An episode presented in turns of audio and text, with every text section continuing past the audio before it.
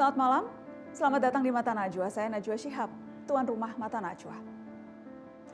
Tidak ada hukum yang benar-benar sempurna, selalu ada ruang untuk berbuat mana suka. Banyak aparat yang tahu celah untuk dimanfaatkan guna memuluskan rencana kelak di pengadilan. Akibatnya bermunculan ketimpangan hukuman yang memicu kemunculan sosok-sosok korban. Pengadilan akhirnya melahirkan banyak cerita duka dari mereka yang diperlakukan tak semestinya. Di manakah akar masalah ketimpangan hukum? Sampai kapan kita terus memberi maklum? Inilah Mata Najwa, kasta hukuman. Tiga tahun.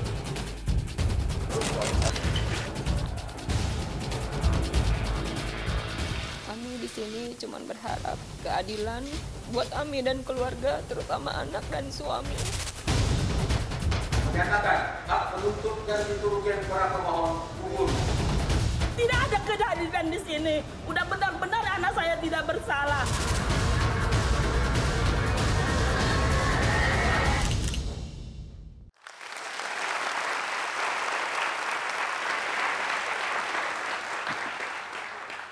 Hakim kembali diketok untuk para korban salah tangkap ini. Baru-baru ini upaya mereka menuntut ganti rugi atas kasus yang terjadi 2013 silam kandas di pengadilan.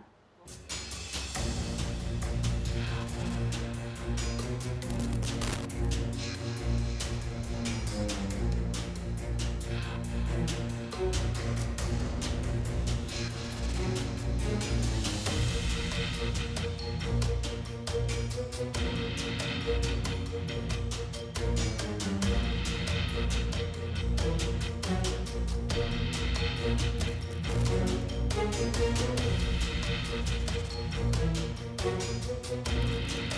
ada keadilan.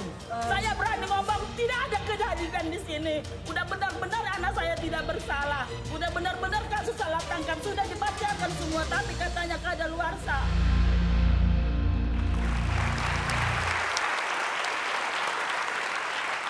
Sudah hadir di Mata Najwa pengamen Cipulir yang menjadi korban salah tangkap. Ada Arga Putra, ada Fikri Pribadi, dan ada Fatahila. Selamat malam teman-teman, adik-adik. Terima kasih sudah bersedia hadir di Mata Najwa. Eh, tadi itu ada cuplikan, itu ibunya Arga ya, ibunya Ucok. Itu di pengadilan ketika mendengarkan eh, putusan hakim, tuntutan ganti rugi ditolak. Iya kak. Kecewa luar biasa. Betul. Hmm, ya mungkin begitu kak. A- apa kok masih bisa ketawa-ketawa Ucok? Iya. Apa apa yang apa yang apa yang Ucok rasakan? Sudah sudah salah tangkap, masuk penjara, minta ganti rugi, ganti rugi ditolak. Saya ketawa begini bukan bukan bukan kenapa karena saya udah nggak kaget gitu, Nggak kaget. nggak kaget. Eh, dibilang kecewa sih ada, kecewa sakit hati, tapi kalau kaget sih enggak, karena saya emang hukum negeri ini sih kalau untuk rakyat kecil kayaknya seperti ini kak. Tidak kaget karena sudah menduga hukum akan seperti ini ke rakyat kecil. Iya. Sudah bisa memperkirakan bahwa tidak akan tidak akan dibela begitu. Iya Tidak akan. gitu kak, sepertinya begitu. Hmm.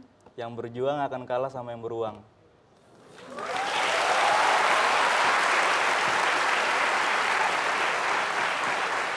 Fatan, kenapa Fatan ngotot harus ganti rugi? Kenapa? Apa yang apa yang Fatan rasakan dan Fatan alami di penjara?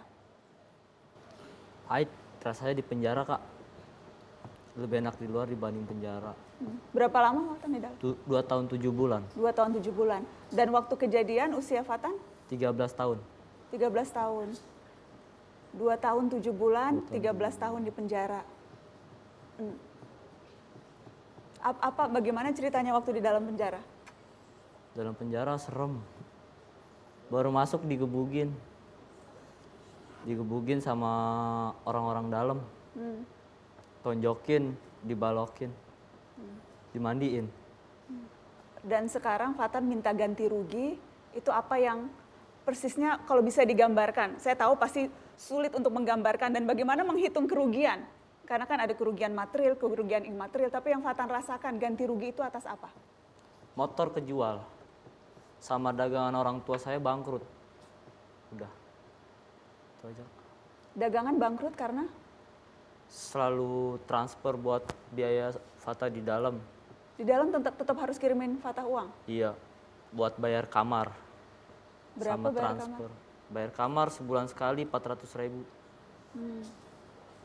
Itu harus kalau kagak kita disuruh-suruh sama dia. Dia siapa? sama orang dalamnya. Ibarat kata orang lama palkam ketua kamarnya. Hmm. Jadi minimal itu sebulan 400 ribu Iya. harus bayar. bayar kamar Jadi dagangan orang tua, emang orang tua berdagang apa? dagangan kecil sih kayak kue tiaw Di mana ibu dagang? cidodol bayaran lama Jadi ongkos untuk bayar kamar, untuk nengok bolak-balik juga pasti keluar ongkos tuh ibu ya? iya sampai motor orang tua juga kejual buat biaya saya doang di dalam Patan masih sekolah? udah berhenti sekarang kak Udah nggak sekolah lagi? udah nggak sekolah semenjak ditangkap Pas sebelum ditangkap itu masih sekolah? masih SD lulus Belum sempat lanjut SMP terus ketangkep itu? Mm-mm. tapi kegiatannya sehari-hari ngamen bakal ongkos bakal jajan buat biaya sekolah juga sih Jadi ganti rugi yang waktu itu digugat di pengadilan minimal karena Fatan mau bayar utang ke orang tua yang Iya. merasa bersalah sama orang tua. iya Kalau Fikri? Kalau saya sih kecewa aja sih. Karena apa? Karena yang dua SPK dari saya yang dewasa itu kan dia kan kasusnya sama. Tapi karena di split saya anak-anak dia dewasa. Nah, dia apa nuntut ganti rugi dia udah dapat udah dapat haknya. Nah, ini kita yang anak-anak kenapa enggak gitu? Iya. Kenapa harus dibedain? Iya, karena sesungguhnya Mata Najwa juga pernah mengangkat eh, kasus ini waktu itu tahun 2014. Waktu itu saya berbincang sama Andro dan Nurdin yang memang baru dibebaskan. Eh, saya belum bisa mengundang adik-adik karena memang baru bebasnya 2016. 16. Jadi ketika itu masih di penjara ketika Iya. Mata Najwa mengangkat. Karenanya kita mengangkat lagi karena kita ingin terus mengawal kasus ini. Untuk ya. Em,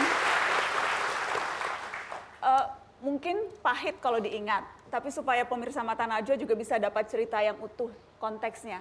Bagaimana ketika itu bisa tiba-tiba dituduh membunuh orang?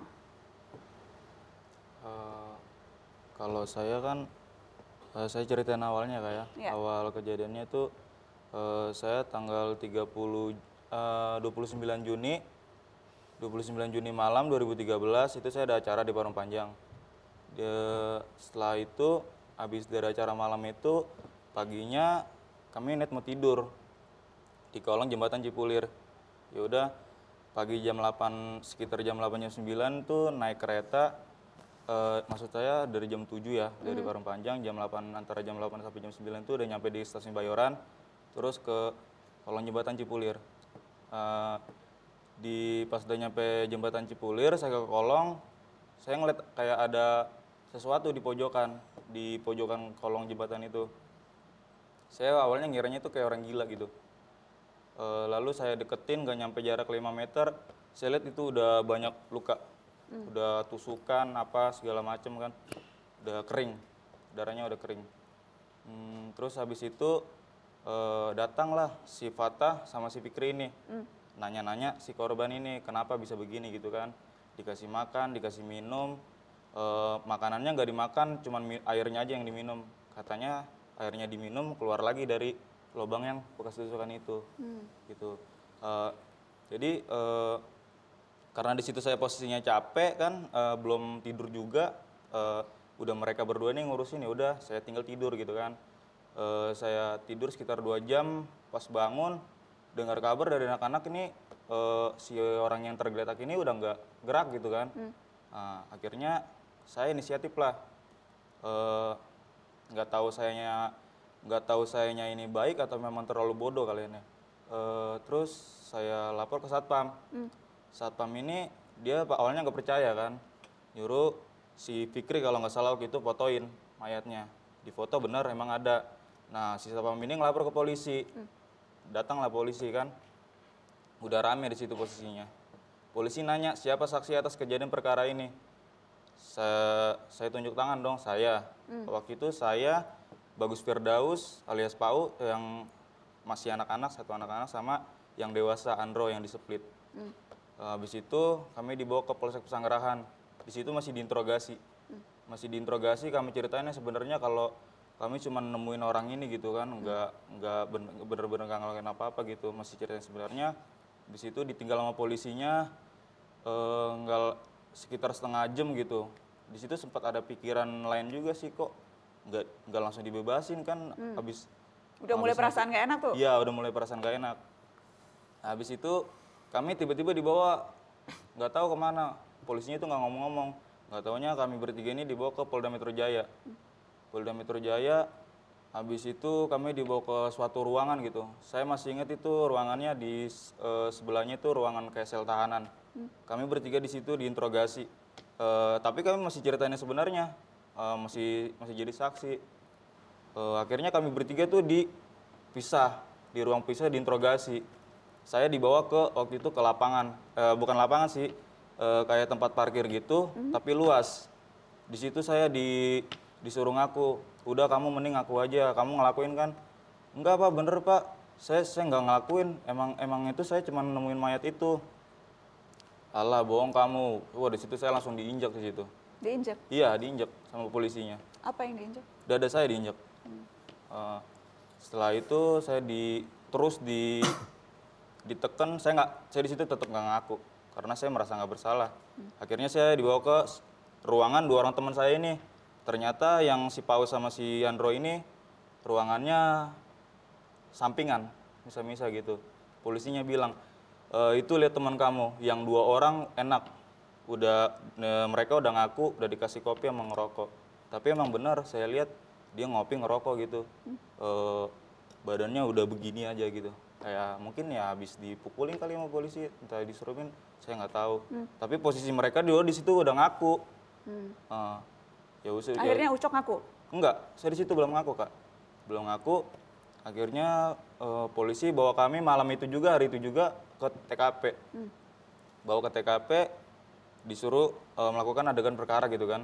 Eh, waktu itu saya eh, terus Bagus Firdaus sama si Andro. Di sini ceritanya ada korban gitu. Jadi si Andro ngakuin perbuatannya kalau dia nusuk. Terus si Pau ngakuin perbuatannya kalau dia mukul. Tinggal saya kan. Wah, saya kan di situ posisinya eh, masih tetap ini kan eh, apa? nggak ngaku gitu. Di dikeplakin sama polisi. Udah kamu ngaku aja, teman kamu yang lain udah pada ngaku. Bener Pak, saya nggak ngelakuin Pak. Alah kamu bohong aja. Eh, terus si Bagus Firdaus ini teman saya kayak ngasih kode gitu. Udah cok ngaku aja kayak bahasa pakai bahasa isyarat gitu kan. Ah ya udahlah. Eh, saya di situ nggak ada nggak ada kepikiran panjang eh, ke depannya saya bakal di penjara. Nggak mikir gitu kak. Saya mikirnya gimana eh, saya eh, biar biar nggak disiksa lagi gitu. Biar selesai aja dari tempat ini gitu. Ya udah akhirnya saya ngaku. Iya pak saya mukul pak. Nah gitu dong dari tadi kata polisinya gitu. Ngapain kamu nonjok pak? Berapa kali? Dua kali. Bagaimana nunjuknya? Begini. Udah selesai. Selesai. Bawa eh, pas saya ke atas, saya lihat eh, di situ nggak taunya udah ada Fik- eh, Fikri, Fata sama kawan-kawan. Wah udah habis itu. Fikri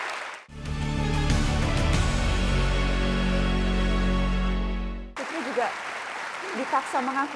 Iya, sama. Ada perlakuan yang juga tidak enak yang Fikri terima? Banyak. Diapain, Fik? Banyak yang saya terima, saya dipukul, saya ditabok, dikelepakin pala saya kan. Saya udah jatuh diinjok dada saya. Juga saya bangun, saya bangun lagi, tendang lagi sama polisi satunya lagi. Sampai saya jatuh, jatuh saya kena batu, ini masih ada bekasnya ini. Kena batu, sobek air sini. Terus saya suruh bangun lagi, suruh ngaku lagi, saya tetap nggak mau ngaku. Karena bukan saya yang ngelakuin, saya nggak mau. Akhirnya saya diplastikin muka saya diikat pakai kantong kresek. Ikat kan saya suruh ngaku saya nggak mau tetap. Nah di situ saya ngelawan. Karena saya udah nggak kuat saya ngelawan. Saya buang kantong plastiknya. Pukulin lagi saya di situ Akhirnya Fikri nggak kuat terus ngaku. nggak kuat nggak kuatnya waktu pas dibawa ke Polda Kalau Fatah? Kalau Fata bareng sama Fikri. Hmm, Jadi di belakangan. Iya. Jadi nyusul Ucok begitu ya. Belakangan baru di, di- diambil polisi. Kalau saya kejadiannya malam. jam 9 malam saya lagi di sebuah angkringan lagi nongkrong sama Fikri datang polisi pakaian seragam biasa ada yang pakai seragam ada yang kagak polisi datang langsung nembak ke atas. Teman saya yang namanya Bogel kabur. Lalu dia mau ditembak. Baik lagi dia nggak jadi. Disuruh ngikut ke kolong jembatan. Akhirnya kan saya ditarik tuh sama polisi. Suruh ngikut. Ditampar dah tuh sama polisi. Dibawa ke sebuah kayak warteg ya cok ya? Iya. warteg. Dimasukin ke warteg. Udah ada si Ucok sama Andro sama si Bagus Firdaus. Terus sebutin namanya satu-satu yang namanya Fata sama Fikri kan saya berdua. Lalu lalu saya di langsung digebugin sama polisi ditonjokin. Saya ngelawan. Ini maksudnya apaan pak? Kamu kok 13 tahun berani ngelawan polisi? berani kan? Saya dipukul duluan sama polisi. Kamu kata polisi gimana, saya Kak? ngebunuh orang. Saya ngebunuh dari mana? Saya nggak ngebunuh. Eh kata polisi di, itu yang tadi pagi di kolong jembatan ada korban banyak tusukan kamu kan yang ngebunuh. Lalu saya bilang begini kak saya kagak ngebunuh pak. Saya nolongin. Saya beli nakua. Saya ngebunuh gimana? Kok saya ngebunuh? Orang saya nolongin kok. Eh, langsung saya ditonjokin ngeliat Fikri juga diplastikin ditonjokin tuh sama polisi. Sampai jam 11 malam dibawa ke Polda Polda Metro Jaya. Langsung dibawa ke ruangan kayak kecil gitu kak. Dilakbanin sininya sini saya. Lakbanin disetrumin. Setrum. disetrum. Sama polisi suruh ngaku. Kan saya di situ belum ngaku Pakai apa di setrum? kayak alat kak alat bulat panjang strumin belakang badan akhirnya saya dibawa udah ke Polda Akhirnya akhirnya kamu ngaku. aku saya nggak kuat kak karena setruman sama gebugan Jadi di- kuat di situ Di malam itu kamu akhirnya bilang, "Ya." nggak malam itu lima hari yang lalu saya baru ngaku Lima hari kemudiannya baru ngaku. Iya. Dan sepanjang sampai lima hari itu terus digebugin tetap dikasih makan pagi sama sore. Tapi saya ditaruh di ruang tahanan kayak tahanan apa nap- napi begitu kak. Saya ditaruh di situ. Gabung sama orang dewasa. gabung digabungin sama orang dewasa. Lalu paginya orang tua datang. Paginya. Eh siangnya saya di dibon lagi di ruang penyidik. Disuruh ngaku lagi. Dipukulin lagi. dilakbanin lagi muka saya.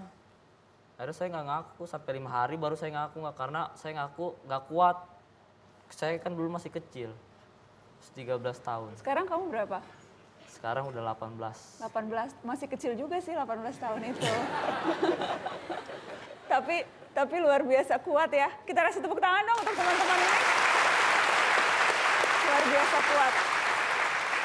Baik, dan eh, teman-teman adik-adik ini kan didampingi oleh LBH Jakarta ya. Iya. Ada eh, Oki Wiratama Siagian. Mbak Oki terima kasih sudah hadir di Mata Najwa. Terima kasih juga sudah membela adik-adik ini LBH Jakarta. Jadi mereka karena pengakuannya akhirnya difonis ada yang dua tahun tujuh bulan, ada yang paling berat rata-rata vonisnya berapa Mbak Oki? Hampir tiga tahun, Tiga dua tahun. tahun tujuh bulan. Dua tahun tujuh bulan. Dan uh, upaya hukum yang dilakukan sampai kemudian akhirnya MA memutuskan uh, mereka tidak bersalah. Ya, eh, sejak awal, sejak tahun 2013, memang kasus-kasus eh, pengamen Cipulir ini didampingi oleh Lembaga Bantuan Hukum Jakarta hingga eh, pada saat difonis di PN Jakarta Selatan dinyatakan terbukti bersalah, lalu LBH Jakarta kami mengajukan banding, banding juga dikuatkan putusannya, kami mengajukan kasa- kasasi, kasasi juga di NO, hingga mengajukan PK peninjauan kembali hingga akhirnya pada putusan PK putusan yang paling terakhir anak-anak pengamen Cipulir ini dimenangkan dan dinyatakan tidak terbukti bersalah. Tidak bersalah. Ya. Dan dan dan itu terutama saya ingat terutama karena ada pengakuan uh, pelaku sesungguhnya yang kemudian mengaku bahwa yang membunuh korban adalah dia, begitu kan ya? Betul. Iya. Oke. Eh, pelaku se- sesungguhnya ini eh, ditemukan oleh keluarga korban maupun juga dengan LBH Jakarta bersama-sama kami menemukan pelaku sesungguhnya. Jadi bukan pihak kepolisian yang menemukan, tapi dari LBH Jakarta yang menemukan. Lalu pelaku ini yang ber- berinisial I ini akhirnya eh, bersama-sama dengan kami kita bawa ke Polda Metro Jaya, namun ditolak oleh pihak kepolisian di Polda Metro Jaya dengan alasan sudah ada vonis terhadap anak-anak ini seperti itu. karena ditolak dari Polda Metro Jaya, akhirnya kami memutuskan untuk pergi ke Kompolnas, Komisi Kepolisian Nasional.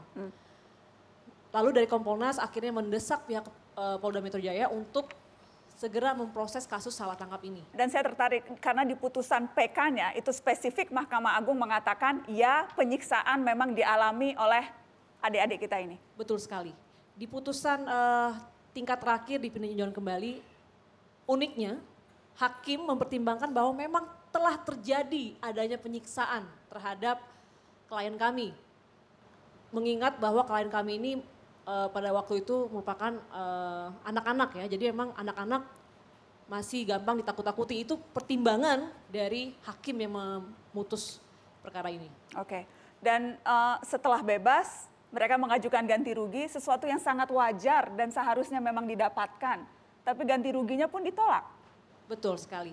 Jadi pada eh, pada bulan Juni 2019 kami dari LB Jakarta bersama dengan anak-anak pengamen Cipulir mengajukan ganti kerugian atas eh, putusan bebas. Berapa itu. persisnya yang diminta ganti ruginya, Mbak? Sekitar 700 juta untuk eh, keempat orang anak ini. Nah, nilai dari 700 juta tersebut terdiri dari kerugian material maupun juga kerugian imaterial. Kerugian material Menurut saya terlalu kecil tuh Mbak 700 juta. Untuk anak usia 13 tahun yang disiksa, yang kemudian eh, harus kehilangan kesempatan sekolah, belum lagi nama baiknya. 700 juta terlalu kecil itu. Iya nggak sih?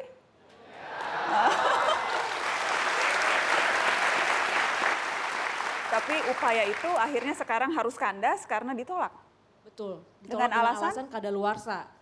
Nah, eh, padahal berdasarkan PP 92 tahun 2015 di pasal 7 ayat 1 disebutkan bahwa eh, berhak mengajukan ganti kerugian terhitung sejak tiga bulan di- sejak diterimanya petikan putusan atau salinan putusan. Oke. Nah, eh, kami mengajukan ganti kerugian berdasarkan salinan putusan yang telah kami terima, LB Jakarta teri- terima pada bulan Maret 2019, 25 Maret. Nah, dari tanggal 25 Maret hingga kami mengajukan 21 Juni 2019, maka masih terhitung tenggat waktu tiga bulan. Namun, hakim berpendapat lain, menyatakan bahwa ini sudah kadaluarsa. Oke. Seperti A- itu. Adakah upaya hukum lagi yang masih bisa dilakukan untuk eh, mendapatkan ganti kerugian ini? Ya, kami rasa masih ada langkah-langkah alternatif lainnya yang dapat diajukan untuk eh, ganti kerugian. Oke. Seperti itu. Jadi Salah Mas- satunya bisa eh, mengajukan gugatan perbuatan melawan hukum, lalu juga ada cara-cara lain yang eh, belum bisa saya sebutkan. Jadi di- perjuangan masih akan terus dilakukan? masih. Masih akan Iya. terus dilakukan. Dan adik-adik, adik-adik belum menyerah ya, masih terus mau berjuang terus untuk berjuang. mendapatkan hak.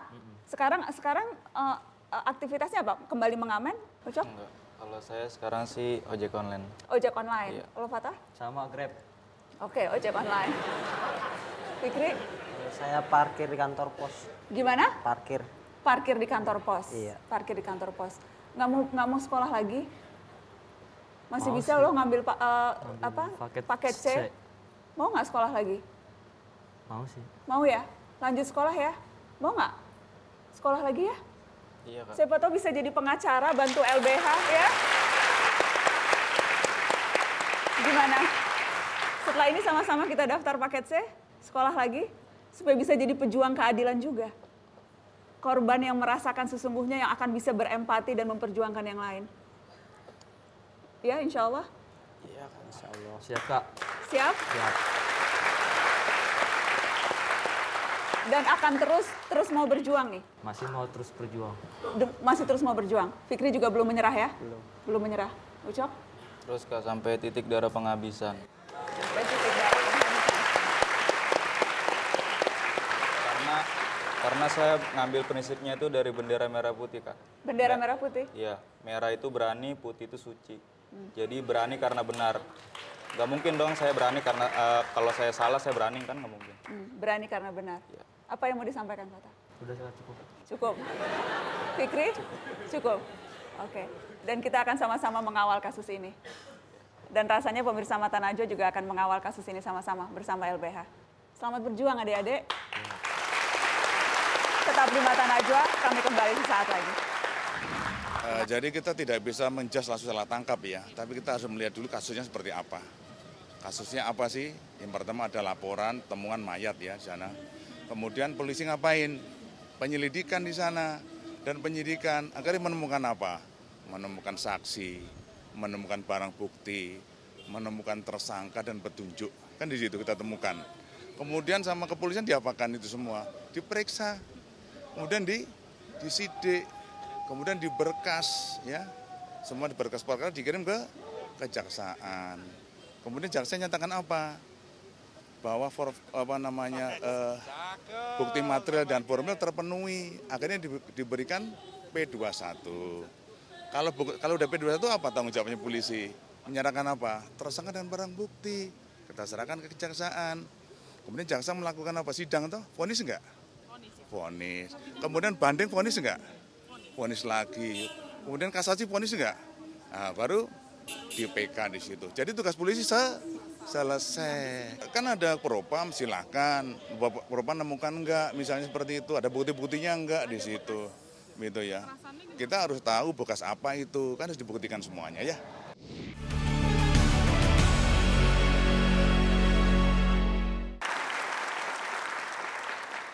Janji negara adalah penyetaraan hak semua warganya. Namun faktanya seolah masih ada kasta dalam penerapan sejumlah aturan.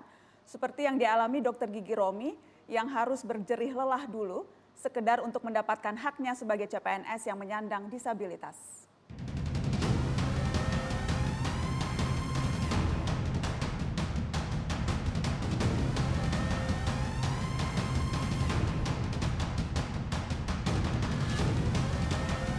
Di sini cuman berharap keadilan buat Ami dan keluarga, terutama anak dan suami, untuk bisa hak-hak Ami dipulihkan kembali.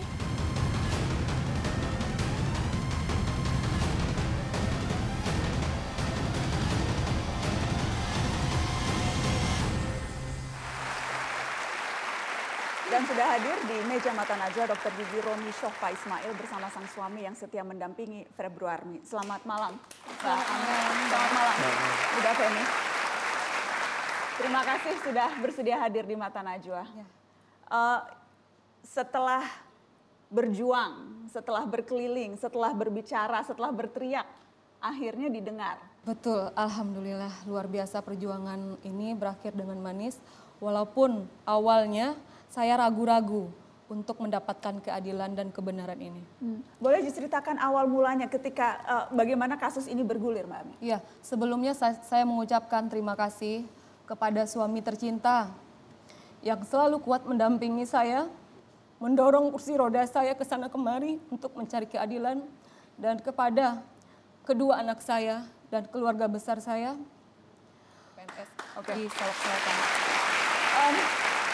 Jadi singkat cerita, Anda mendaftar CPNS, eh, Anda mengikuti semua tes, tesnya Anda nomor satu yang terbaik, Iya, betul. Anda dibilang diterima, terus Ya. tiba-tiba tidak jadi diterima. Bagaimana? Ya, saya bekerja sebagai uh, dokter gigi di Puskesmas Talunan, yaitu salah satu puskesmas di Kabupaten Solok Selatan. Hmm, jadi pada saat Anda di kursi roda pun Anda waktu itu masih tetap bekerja. Ya, saya masih tetap bekerja sebagai seorang dokter gigi melakukan pelayanan kesehatan gigi dan mulut untuk masyarakat di Talunan Maju, Kecamatan Sangir Balai Janggo. Dan tidak ada kendala Anda ketika itu tidak merasa men- mobilitas menjadi susah, susah untuk kemudian merawat pasien? Tidak, alhamdulillah sampai sekarang pun saya sudah buktikan dari eh, 2016 sampai sekarang saya masih bekerja di puskesmas tersebut. Jadi tetap bisa bekerja. Tetap bisa tetap bisa Nah bekerja. kemudian ke- ketika keluar pemberitahuan bahwa tidak bisa diterima CPNS, Eh, sebel- sebelumnya saya eh, telah eh, melakukan syukuran bersama keluarga waktu ketika nilai SKB saya tertinggi wakti itu ya Mbak. Eh, Oh, udah syukuran? Udah syukuran malahan keluarga. Udah yakin nih pasti kalau Iya, tertinggi. soalnya nilai kan sekarang kan eh, apa tesnya transparan ya, live score ya. Kita tes di dalam nilainya langsung muncul di luar tanpa tidak bisa lagi nilai itu dimanipulasi oleh pihak panseldanya kan. Hmm. Saya udah merasa nilai saya sudah tertinggi gitu kan. Saya sempat melakukan syukuran dengan keluarga. Nah, tiba-tiba pada tanggal 18 Maret itu sangat luar biasa hancurnya hati saya dan anak-anak dan suami dan keluarga semuanya. Sedih sangat Mbak perjuangan pengabdian saya selama ini tidak diberikan apresiasi oleh pemerintah daerah kondisi saya yang saya dapatkan itu masa melakukan pengabdian di sana. Harusnya langkah saya tidak dihentikan karena saya mempunyai kemampuan untuk eh, bekerja sebagai seorang dokter gigi. Ya. Em, udah, jadi eh, istri gigi sekali ya. Tetap mau berjuang, walaupun di kursi roda tetap mau mengabdi. Dan tadi ketika menyapa di awal katanya karena dukungan udah. Iya. Saya, saya dengar bahkan bikin jalanan supaya bisa ja- kursi rodanya bisa lancar. Seperti apa itu? Jadi kalau kondisi puskesmas itu sebelumnya kalau hari hujan itu otomatis jalan sekeliling pekarangan rumah itu sampai ke puskesmas itu becek. Hmm. Jadi saya inisiatif kalau dia nggak nggak dicor jalannya, otomatis dia nggak bisa jalan sendiri. Hmm. Jalannya tuh Ah. berlubang-lubang, otomatis kalaupun nggak dicor i- eh, untuk mendorong kursi roda penuh kekuatan, jadi otomatis tang kedua lengan jadi sakit kan mbak. Jadi Ah. Jadi eh, udah untuk yang mencor jalan. Iya, iya betul. Mencor udah jalan. sendiri langsung mencor jalan dibantu Itu pakai sama. uang siapa? Dana pribadi sih mbak. Dana pribadi, cor jalan sendiri supaya kursi roda bisa jalan, supaya Mbak Ami bisa merawat uh, penduduk. Iya. Um, tadi menyebutkan juga LBH Padang, sudah hadir di Mata Najwa Wakil Direktur LBH Padang Indira Suryani yang juga terus memberikan pendampingan hukum bagi uh, Mbak Ami. Tanggal 27 Agustus katanya masih deg-degan, apakah memang masih ada kemungkinan putusan ini akan berbalik? Tentu masih ada. Sampai saat ini eh, kami sebenarnya dari tim kuasa hukum eh, tetap menyiapkan dokumen-dokumen hukum penting buat Dr. Romi. Eh, tapi melihat situasi ini karena ada itikat baik dari pemerintahan eh, yang kemarin kemudian eh, Pemkap Solo Selatan menyerahkan berkas Dr. Romi ke BKN, tentu harapannya kami ingin sesegera mungkin mereka mengeluarkan SK CPNS Dr. Romi sehingga hak-hak Dr. Romi melakukan pendidikan dasar eh, terlaksana secepat mungkin. Oke, yang jelas Bupati Solok Selatan bahkan meminta maaf. Kita dengarkan ucapan permintaan maaf berikut ini.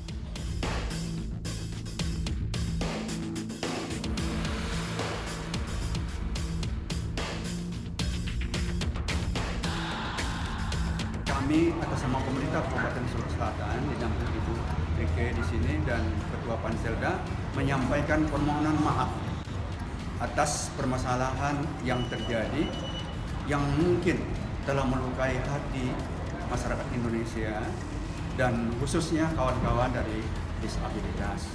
Ini adalah merupakan suatu pelajaran yang sangat berharga bagi kami ke depan agar tidak terlalu kaku ya, dalam membuat suatu atau mengeluarkan suatu kebijakan dan ke depan kita akan lebih memperhatikan, memprioritaskan ya, rasa keadilan publik dalam setiap kebijakan.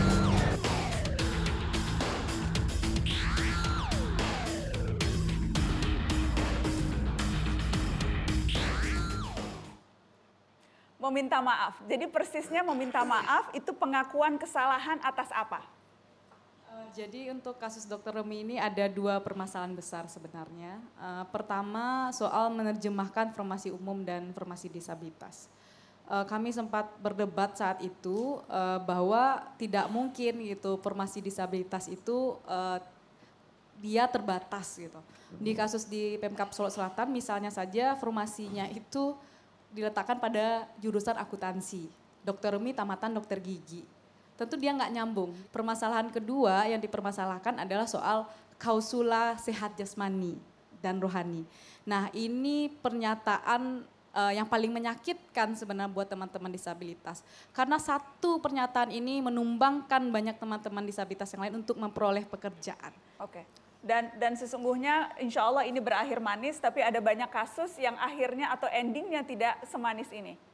Eh, seperti apa kita akan bahas setelah pariwara, tetap di Mata Najwa.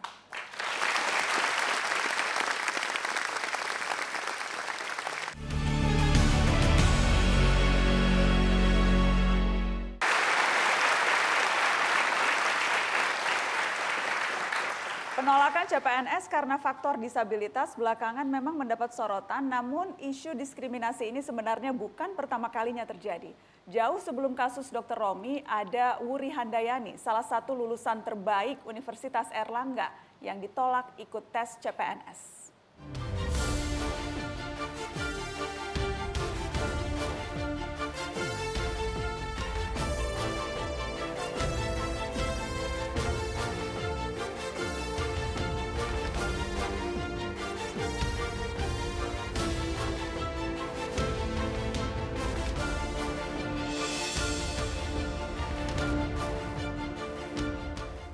Sudah ada di Mata Najwa, Dr. Wuri Handayani. Selamat malam, Bu Wuri.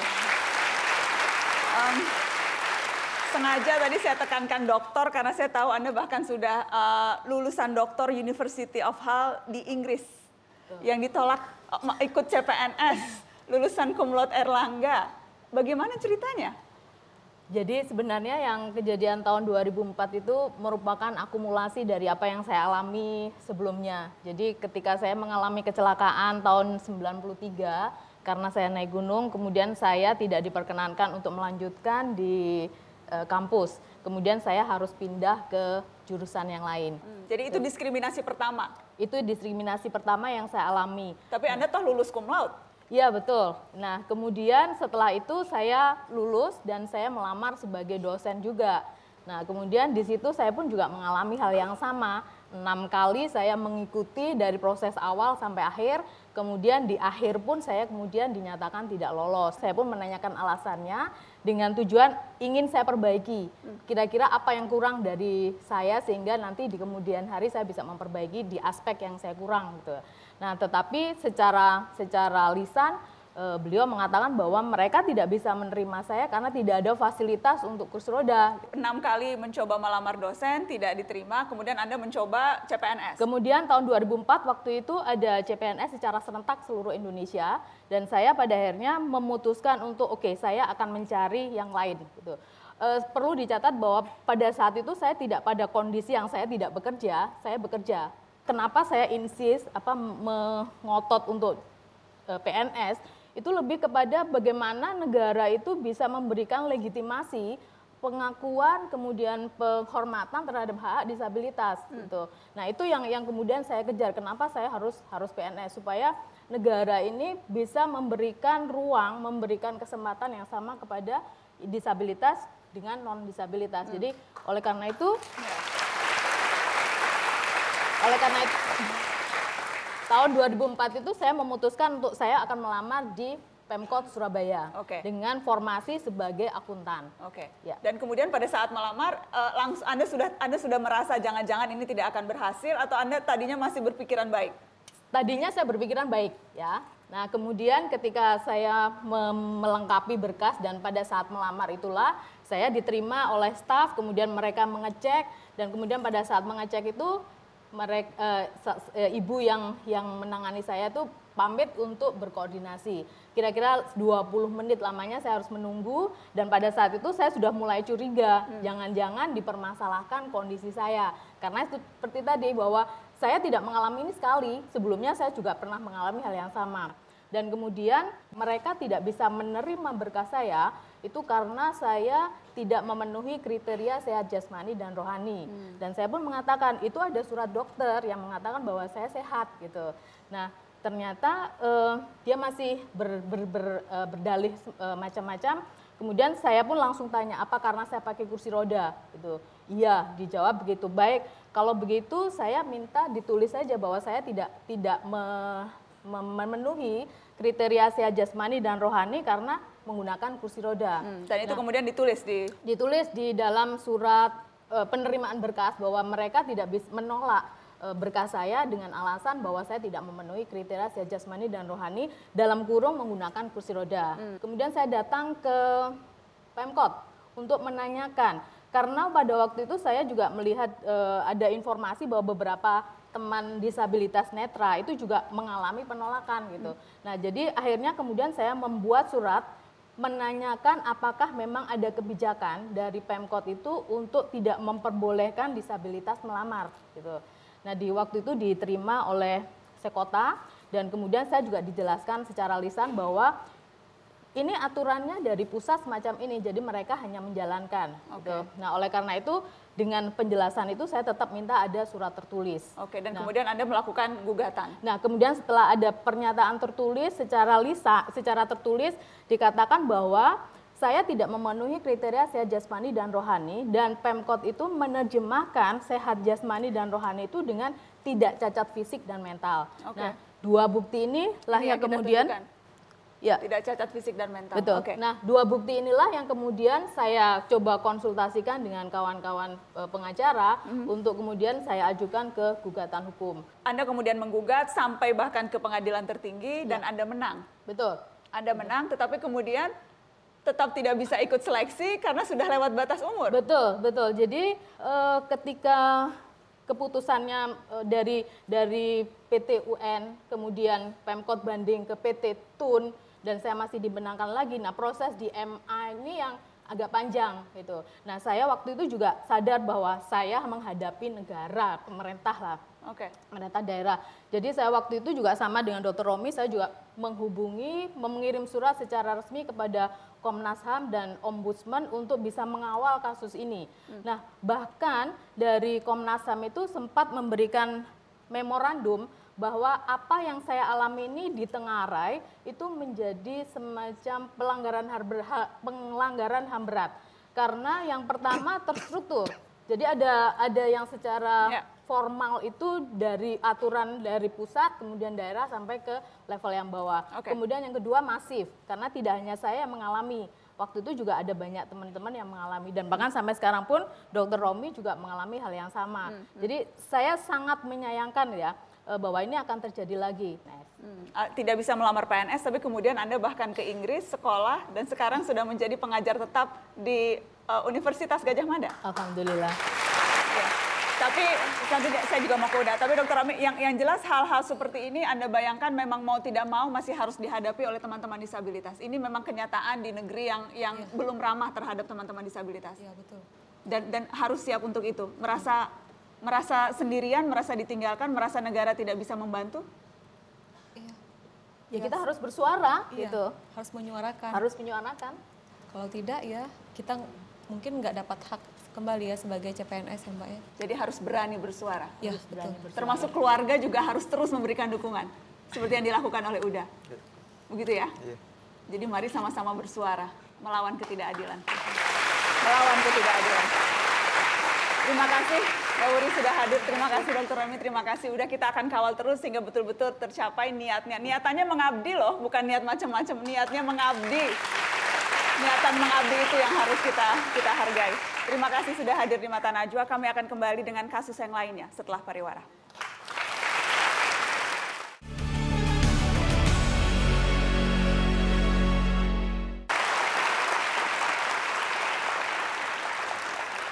Sejumlah warga desa Lakardowo, Mojokerto, Jawa Timur berupaya mencari keadilan. Lingkungan desanya yang asri terancam oleh pencemaran limbah industri. Sudah banyak pejabat ditemui, tapi belum ada tindakan atas pelaku pencemaran.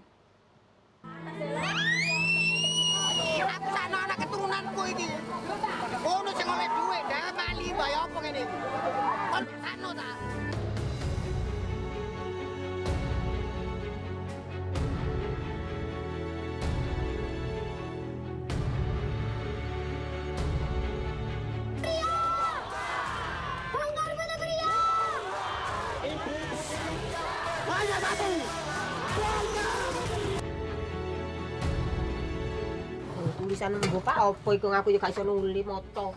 Nang nggih isine sing morep iku, Pak. Ya mbok bahan apa iku sing morep bruk iku. Warnane napa, Bu? Abang. Panas ngoten, Bu. Ya puanas mari kula kok sing wedangen tanganku iku Pak cuma gak morep Bu aku nek jemek. Kok garing ya morep kok kulit tak sapu yo.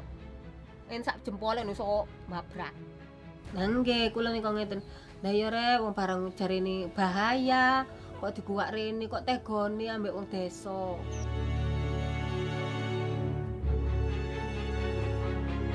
Aliran air tanah itu memang tidak terbukti bahwa sumur yang ada di eh, yang apa namanya di di, di dusun apa dusun Kedung Palang ya.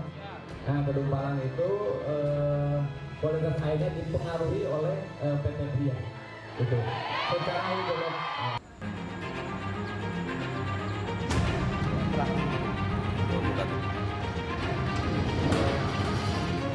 di situ sudah keliru. Jadi itu adalah permintaan warga dan bermanfaat bagi warga. Iya, tapi kan tahu Itu Pak ya. itu barang Tentang prosedur-prosedur yang lain terus terang eh. kami nggak tahu. Ya, Ya, pria, pria itu tapi tahu. yang jelas. Pak, udahlah, udahlah masyarakat tidak tahu. Kalau tahu bahaya nggak akan dipakai.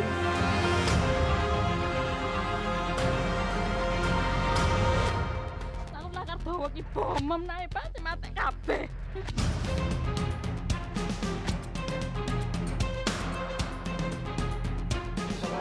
Sudah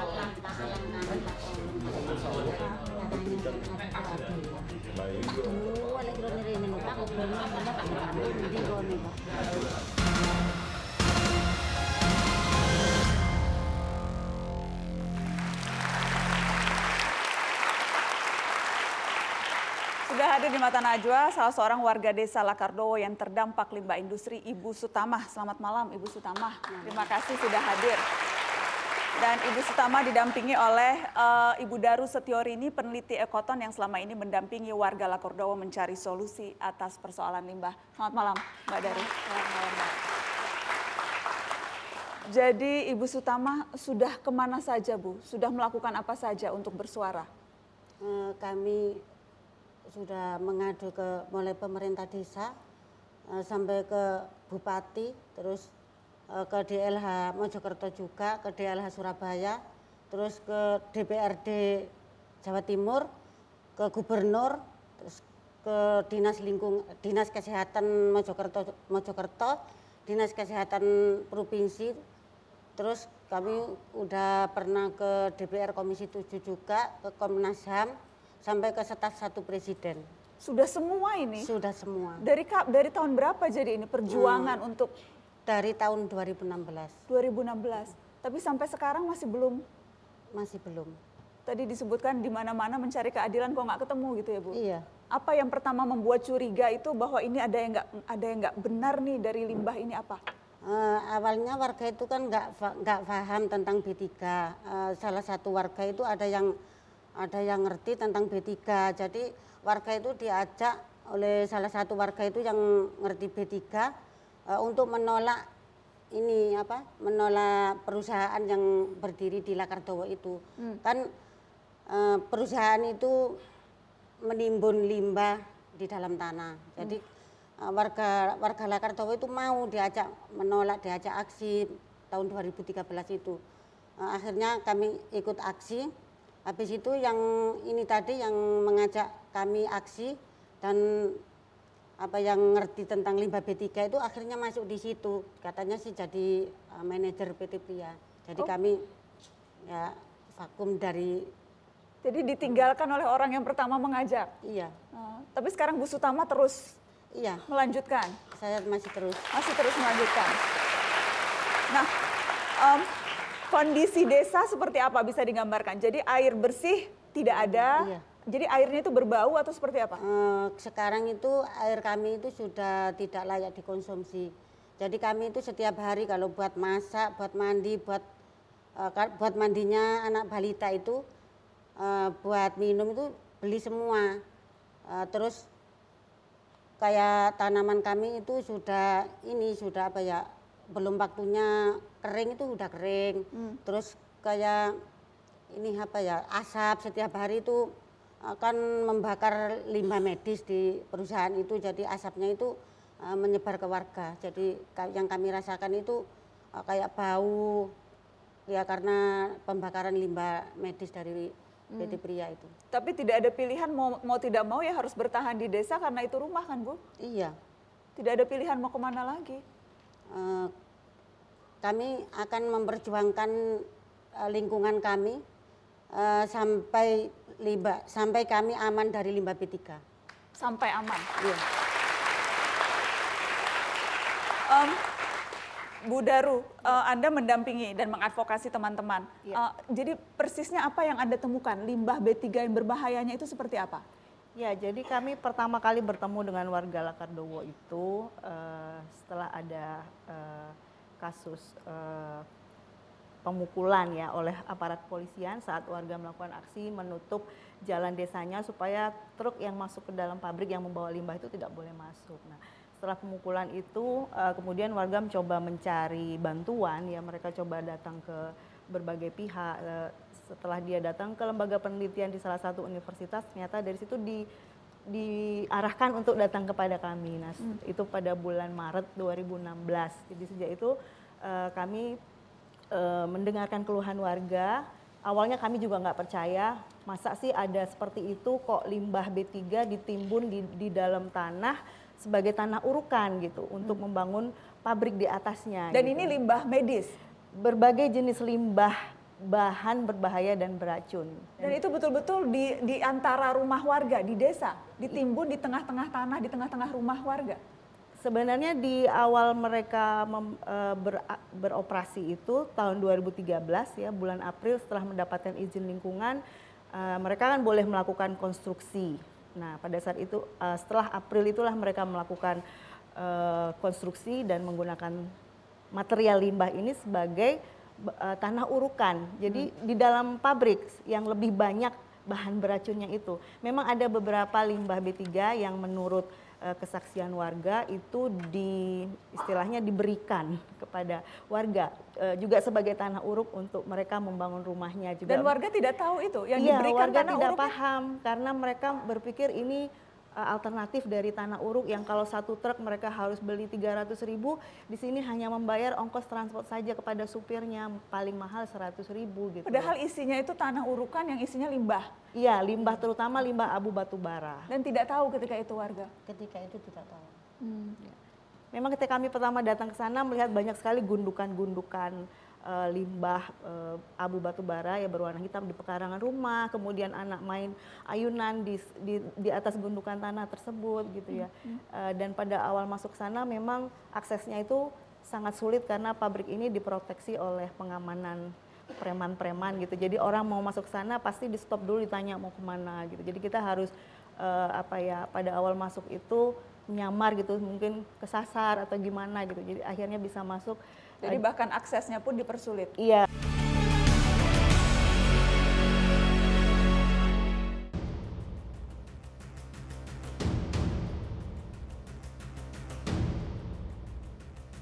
Kalau dipermasalahkan saya sendiri juga nggak ngerti sih yang dipermasalahkan yang mana.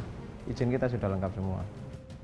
Kalau medis itu kita bakar, kita musnahkan. Sedangkan abunya nanti kita kemas sedemikian rupa sesuai standar. Ada SOP-nya juga kita kirim ke pihak ketiga. Karena kita memang nggak punya izin untuk menimbun itu. Jadi ya kita kirim ke pihak ketiga. Kalau yang padatan ya kita manfaatkan. Banyak di sini yang kita manfaatkan. Bisa kita buat batako, kita buat batching plan produk cor itu.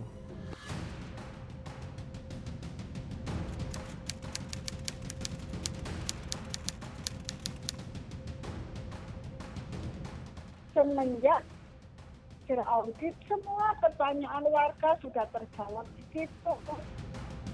lewat dari audit yang didorong oleh Komisi Iya. 7 itu, Bu. Mm-mm. Iya, kan sudah terjawab katanya di Lakar Jawa ada penyakit bla bla kan Iya, kita ada mm-mm. dokter. Ada jawabannya kan di hasil audit. Katanya Mm-mm. sumurnya tercemar, ada jawabannya juga kan.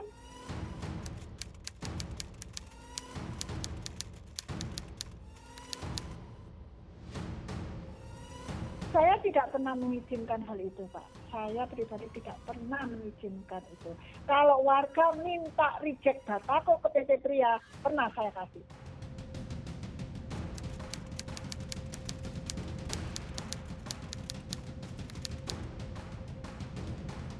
Eh, warga kan cuma menginginkan limbah tadinya limbah yang ada di masyarakat supaya diambil. Mm-mm. kan begitu.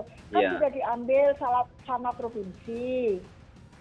Ya karena pria adalah pengelola pemanfaat limbah B3 makanya dari itu pengambilan diserahkan ke PT Pria. Sudah sudah kami lakukan. Nah untuk berikutnya warga yang menolak Mm-mm. menolaknya karena apa saya kurang paham ya karena ada kok pernyataan waktu itu Ibu Sutama ini kan jadi salah satu pemimpin. Dari mana tuh kekuatan itu Ibu kok berani? Eh, kekuatan saya ini dari apa dari keluarga dari suami dan anak Hmm. yang telah mendukung perjuangan saya. Pernah ada intimidasi, ancaman Ibu terima? Sering. Sering? Sering. Apa misalnya Bu? Ya diancam preman mau di apa ya mau diculik, Hmm. terus diancam polisi mau apa mau dipenjara, sering itu mbak. Polisinya ngancem mau Iya. menjara? Hmm. Ah, kayak yang ini aja apa ya yang ah, timbunan di rumah-rumah warga ini kan ini mau di enkapsulasi. Saya kan nanya caranya enkapsulasi itu seperti apa? Saya nanya kepada ini sama DLH provinsi eh, caranya enkapsulasi itu timbunan di rumah warga itu cuman di plaster gitu aja loh mbak. Ya, saya tolak kan. Kalau cuman di plaster otomatis pencemaran itu masih menyebar di Hmm. air kami, air sumber kami. Jadi saya menolak. Habis itu eh, sama Kapolsek Jedes itu saya apa ya pokoknya eh, enkapsulasi itu harus dilanjutkan. Kalau ada yang menghalang-halangi akan berhadapan dengan saya dan Pak Kapolres. Pak Kapolres. Ya saya bilang ya saya siap Pak. Wong saya nggak salah kok. Kalau kalau mau menenkapsulasi dengan cara yang benar saya terima. Saya bilang seperti itu. Suami nggak pernah bilang jangan Bu, wes toh Bu, udah biarin Nggak gitu. pernah. Nggak pernah. mendukung. Malah mendukung.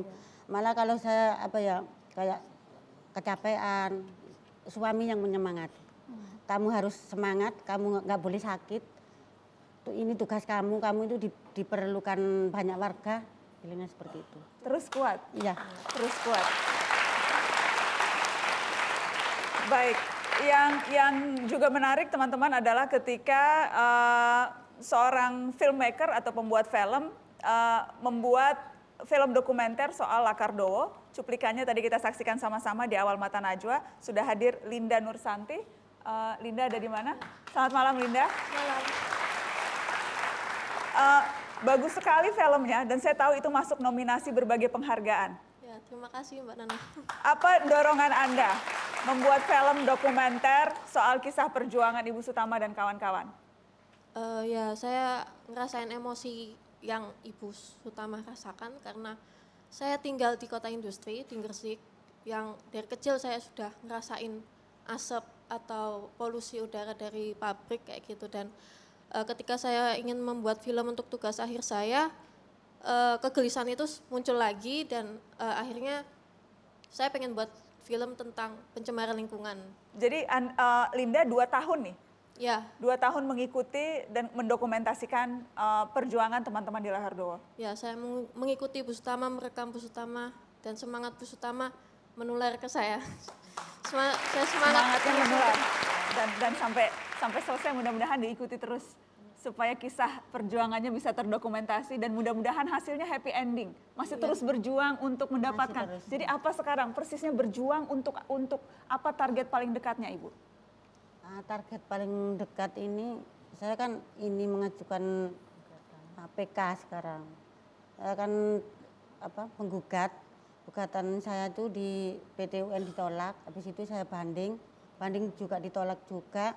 Nah, sekarang rencana mau PK Hmm. ke Mahkamah Agung. ke Mahkamah Agung. Iya. Yang dan yang digugat ini surat keputusan Bupati kalau saya tidak salah Iya. ya. Surat keputusan Bupati eh, izin Izin perluasan. perluasan. izin perluasan. Oke, Perluasan jadi jadi pemanfaatan limbah B3 untuk Batako. Oke, dan dan inginnya memang agar PT eh, tersebut stop beroperasi. Stop beroperasi. Tidak usah lagi beroperasi di desa. Dan limbah yang udah ditimbun dibongkar.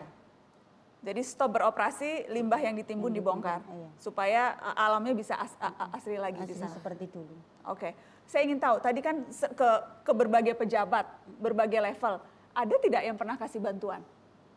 Ada. Ada. Wakil gubernur yang dulu, yang yang itu Gus Ipul. Oke, Gus. eh, ngasih bantuan untuk beli air. Hmm. Beli air bersih. Tapi cuma 8 bulan aja, Mbak. Oh, sekarang udah nggak lagi? Udah nggak. Pakai uang urunan lagi sekarang. Urunan. Jadi setiap bulan tuh kira-kira habis berapa buat beli Eh, air? lima hari itu satu dusun itu habis satu mobil tangki. Hmm. Dan berapa uang itu, Bu? 350. 350 ribu. Jadi setiap hari tuh warga dusun harus Ya, harus beli air. Harus beli air. Harus beli air. Iya. Itu hanya uh, beberapa hal saja yang menjadi alasan ibu dan teman-teman untuk berjuang. Berjuang untuk untuk mendapatkan keadilan. Berjuang mendapatkan keadilan. Terima kasih Bu Dari. Ada yang mau disampaikan terakhir, Ibu? Boleh lihat ke kamera, mau, mau bicara ke siapa? Mau ngomong ke Pak Jokowi boleh, iya, iya. ke Gubernur Hovifah boleh. Apa yang mau disampaikan? Tolong agak di close up biar jelas ini. Kita kasih kesempatan, silakan Eh, Ibu unek-uneknya. saya saya ingin sampaikan eh, kepada Pak Jokowi eh, tolong lihat Lakardowo Pak. Lakardowo itu butuh apa ya butuh pertolongan pemerintah. Apa sih salahnya warga Lakardowo kok sampai pemerintah itu apa ya tidak merespon pengaduan warga seperti itu? Yang untuk eh, Bu Kopipa selaku gubernur kami eh, tolong eh, Lakardowo ini kasihan anak-anak kami yang telah menderita penyakit gatal-gatal terus eh, masa kami setiap hari itu harus beli air kan warga itu ini apa ya kerjanya itu cuman petani. Jadi kayak penghasilan itu kalau ada musim tanam ya ada hasil kalau kalau seperti sekarang ini enggak enggak mendapatkan hasil sama sekali. Makanya kami eh, saya meminta Pak Jokowi untuk eh, untuk apa ya menangani kasus di Lakardowo. Mudah-mudahan didengar. Mudah-mudahan didengar. Terima kasih Ibu sudah hadir ke Mata Najwa. Terima kasih Mbak Dari sudah hadir di Mata Najwa.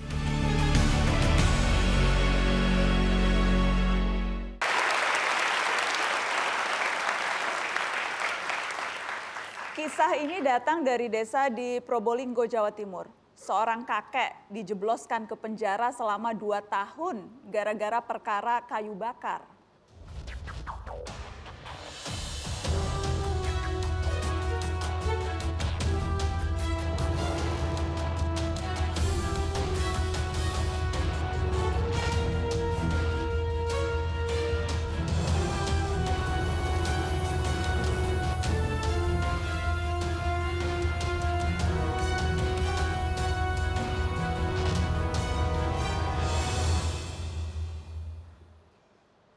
Sudah hadir di Mata Najwa Pak Busrin dan Pak Jumanto, Ketua Yayasan Bantuan Hukum Bela Keadilan yang dulu mendampingi Pak Busrin di peradilan. Pak Busrin, Assalamualaikum. Waalaikumsalam. Terima kasih sudah datang ke Mata Najwa. Sehat-sehat Bapak? Sehat. Sekarang pekerjaan apa Pak? Nyumbul pasir. Masih tetap pasir. Jadi Pak Busrin keluar dari eh, tahanan itu persisnya kapan Pak?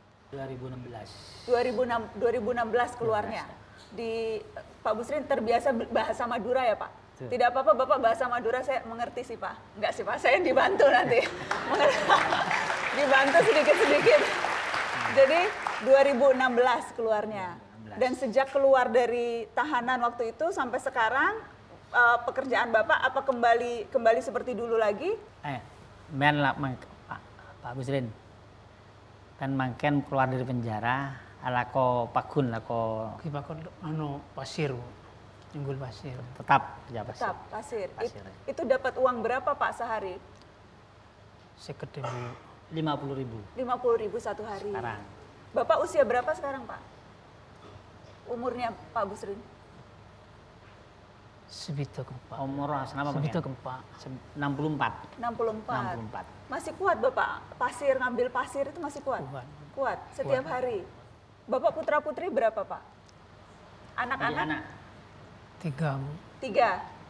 Eh, usianya, umurnya? Umur umur kenapa? Tahun minggu. Lupa. Lupa, oke. tapi tapi yang jelas anak tiga ya Pak. Waktu di penjara dua tahun itu yang anak-anak hidupnya seperti apa Pak? Ano. Apa? Eh, Odi nggak tina apa betul biar tina ke penjara. Ki melas, Bu. Melas. Melas. Masih sekolah anak Pak waktu itu? tak sekolah, Bu. Putus sekolah jadi? Karena Pak Busrin masuk masuk tahanan jadi putus sekolah. Hmm. Saya ingin tahu cerita awalnya waktu Pak Busrin ditangkap. Waktu itu Pak Busrin memang lagi nebang kayu atau lagi ngambil kayu atau seperti apa sampai kemudian ditangkap polisi? Nyunggul pasir, Bu. Mhm. Tim, anu, lako pasir. Jadi Bapak lagi ngambil pasir, terus Motong ganjil, Bu. Bapak memang motong kayu? Hmm. Berapa banyak Pak? Tiga, Bu. Tiga. Untuk apa waktu itu kayunya? Canggena pisang, Bu. Uh, Pisang untuk Penyanggah pisang. penyangga pisang. Pisang yang mau roboh. Pohon pisang yang Pohon mau pisang mau roboh pakai. Jadi ngambil kayu itu untuk nyangga pisang. Hmm. Sama untuk untuk bakar kayu juga. Biasa kan untuk kayu bakar juga Pak. Iya, Jadi di- yang diambil cuma tiga, tiga batang. tiga. Hmm. Terus habis itu langsung ada polisi atau seperti apa? Kok bisa tiba-tiba ketangkep Pak Busrin? Buat laporan pula, Bu. Hmm. Ada yang laporan? Ada yang laporan. Ada yang laporan. Ada yang laporan katanya. Hmm. Tahu-tahu polisi datang. Polisi datang. Polisi Airut itu, polisi Hmm. Dan sejak itu langsung ditahan. langsung ditahan, langsung tidak pulang. Langsung ditahan, dibawa ke Mayangan, langsung ke Polres. Hmm. Karena wilayah hukumnya adalah Polres Kota. Hmm. Dan memang dakwaannya ketika itu memakai eh, pasal yang memang eh, memungkinkan untuk ditahan dan di, di- di- apa tuntutan apa namanya eh, ancaman hukumannya sampai 2 tahun. Ya. Jadi itu ancaman minimal karena menggunakan undang-undang Undang-Undang Nomor 27 tahun 2014. Tentang pengelolaan Tentang- wilayah pesisir ya, dan pulau-pulau terkecil. ya, Hmm. Yang yang memang dipakai. spesifik eh, apa namanya melarang untuk merusak ekosistem mangrove. Dan ketika itu dakwaannya Pak Busrin karena mengambil kayu bakar dianggap memotong mangrove dan itu melanggar undang-undang pesisir. Tidak nyangka ngambil kayu bakar kok di penjara 2 tahun gitu. Tidak pernah menyangka ya Pak. Ngambil kayu bakar tiga kok 2 tahun gitu. Merasa bersalah tidak Pak Busrin? Bersalah. Oh, tetap merasa bersalah. Karena apa Pak Busrin merasa bersalah? Tak oneng saya tak oleh. Motong kayu, Bu. Tidak tahu bahwa motong kayu itu ada hukumannya gitu. Tidak tahu kalau itu ada hukumannya, tidak tahu kalau itu dilarang. Em, hadir juga di Mata Najwa untuk memaknai bagaimana kasus Pak Busrin ini ada Rifki Syarif Asegaf, kandidat doktor eh, dari eh, University of Melbourne, Australia, yang melakukan penelitian soal kasus-kasus eh, yang serupa yang menimpa Pak Busrin. Selamat malam, Rifki. Terima kasih sudah hadir di Mata Najwa. Selamat malam. Em, apa, ap- a- penggambaran apa sih yang yang bisa dimaknai dari kasus Pak Busrin? Ini tentunya bukan hanya kasus Pak Busrin saja, tapi kita pernah mendengar dan melihat kasus-kasus serupa. Apa ini artinya? Eh, memang kasus ini ha- hanya satu dari sekian banyak kasus lain ya. Dan kalau kita lihat contoh kasus ini, ini menggambarkan masalah dua masalah besar dalam penegakan hukum di Indonesia. Yang pertama masalah bagaimana hukum ditegakkan, bagaimana aparat menegakkan hukum, dan kedua bagaimana pembuat undang-undang membuat undang-undang yang memungkinkan penegakan hukum yang eh, lalim begitu ya. Undang-undang ini sebetulnya didesain untuk eh, menjangkau mereka-mereka yang melakukan perusakan eh, eh, kawasan eh, ekosistem apa pesisir yang serius. Tapi pasal-pasalnya dibuat sedemikian rupa dengan bahasa yang cukup karet. Misalnya ada pasal yang didakwakan kepada Pak Busrin, misalnya pasal me- melakukan perusakan ekosistem mangrove. Itu kan bisa diterapkan kepada siapa saja yang melakukan hal yang sangat sederhana seperti ini. Oke. Jadi hukum yang karet memungkinkan aparat yang lalim eh, eh, menjerat mereka. Jadi ada dua level permasalahan. Hukum yang karet memungkinkan aparat yang lalim untuk menjerat orang-orang yang tidak Betul, dan bersalah. biasanya hukum yang karet tidak dipakai untuk menjerat mereka yang melakukan kesalahan serius. Itu masalah lain yang yang kita rasakan yang menimbulkan rasa tidak ada ketidakadilan yang besar di masyarakat. Saya mau masuk ke situ karena salah satu penelitian Anda menarik membandingkan kasus pencurian dengan kasus korupsi. Ya, betul. Kita kita akan tunjukkan grafisnya untuk untuk memberikan gambaran betapa sesungguhnya hukum di negeri ini memang butuh banyak perbaikan. Kita lihat.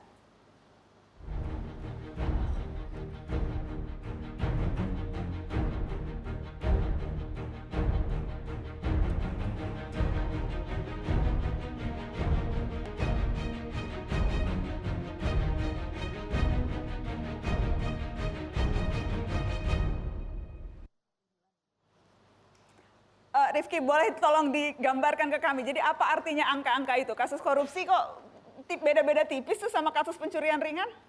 Ya, sebetulnya awal riset saya ingin memverifikasi apa apa hal-hal yang ada di masyarakat bahwa hukum hanya tajam ke bawah dan tumpul ke atas. Saya membandingkan salah satunya eh, perbuat eh, tindak pidana hukuman untuk tindak pidana korupsi dan eh, pencurian. Riset saya sebenarnya menunjukkan dua hal ya. Yang pertama, secara rata-rata memang pencuri itu dihukum lebih ringan dibanding koruptor. Hmm. Eh, rata-rata antara 9 sampai 20 bulan tergantung jenis eh, pencuriannya. Sedangkan korupsi rata-rata sekitar 28 bulan. Kalau menurut ICW ada data lain sekitar 24 bulan. Jadi memang lebih berat sedikit. Tapi kalau kita lihat lebih jauh memang mayoritas dari paling tidak dari kasus yang saya teliti mayoritas terdakwa eh, tindak pidana korupsi itu menerima hukuman yang relatif kecil antara 12 sampai 18 bulan. 60 persen menerima eh, hukuman yang relatif ringan di bawah 18 bulan. Selebihnya memang ada yang sangat besar, sangat Hmm. lama begitu sehingga rata-rata kelihatan cukup tinggi. Tapi Dan 60 kalau- persen sebetulnya koruptor cuma 1 12 sampai 1 sampai setengah tahun. 18 bulan. Di situlah saya pikir ketidakadilan yang eh, dirasakan oleh publik ya. Ketidakadilan yang dirasakan oleh publik. Dan dan ini adalah contoh ketidakadilan paling nyata. Pak Busrin 64 tahun eh, buruh tani eh, buta huruf ya Pak. Eh, tidak lulus SD, Tak sekolah. Tidak sekolah bahkan. Bahasa Indonesia juga tidak lancar. Harus mendekam dua tahun karena mengambil tiga batang kayu. Contoh ketidakadilan yang dialami. Dan kasus-kasus seperti ini banyak Anda temui. Apa yang masih ada unek-unek di dada, ada penyesalan, ada keinginan, apa atau atau sudah pasrah, ikhlas semuanya? Apa teronembian apa? Non. Teronembian apa ada bu dunia? Ki terus hai pak. Ah terus saya ingin enak bisa kembali seperti semula, Hmm. tidak tertekan dan sebagainya. Ini kan ketakutannya luar biasa. Masih ada ketakutan Pak? Sampai sekarang takut apa Pak Busrin? Hukum bu. Takut apa? Takut dihukum. Takut dihukum. Bapak takut dihukum. Hukum itu seharusnya menenangkan Pak, bukan menakutkan. Tapi buat Pak Busrin menakutkan ya Pak. Takut dihukum. Pak Busrin, terima kasih sudah mau ke Mata Najwa. Kita doakan Pak Busrin dan keluarga tetap kuat. Dan mudah-mudahan tidak takut lagi. Mudah-mudahan hukumnya justru melindungi dan membela Pak Busrin, bukan menakutkan Pak Busrin. Kita kawal sama-sama ya Pak. Terima kasih sudah hadir dan terima kasih kepada Anda yang sudah menyaksikan Mata Najwa malam ini. Selamat malam, sampai jumpa.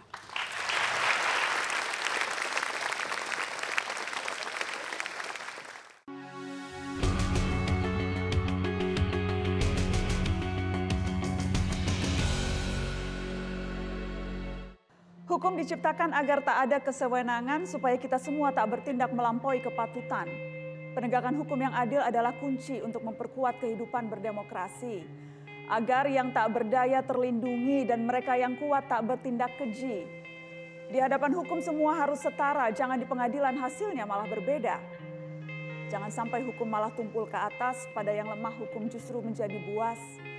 Keadilan harus dirasakan oleh semua, hukum bukan untuk mereka yang berkuasa.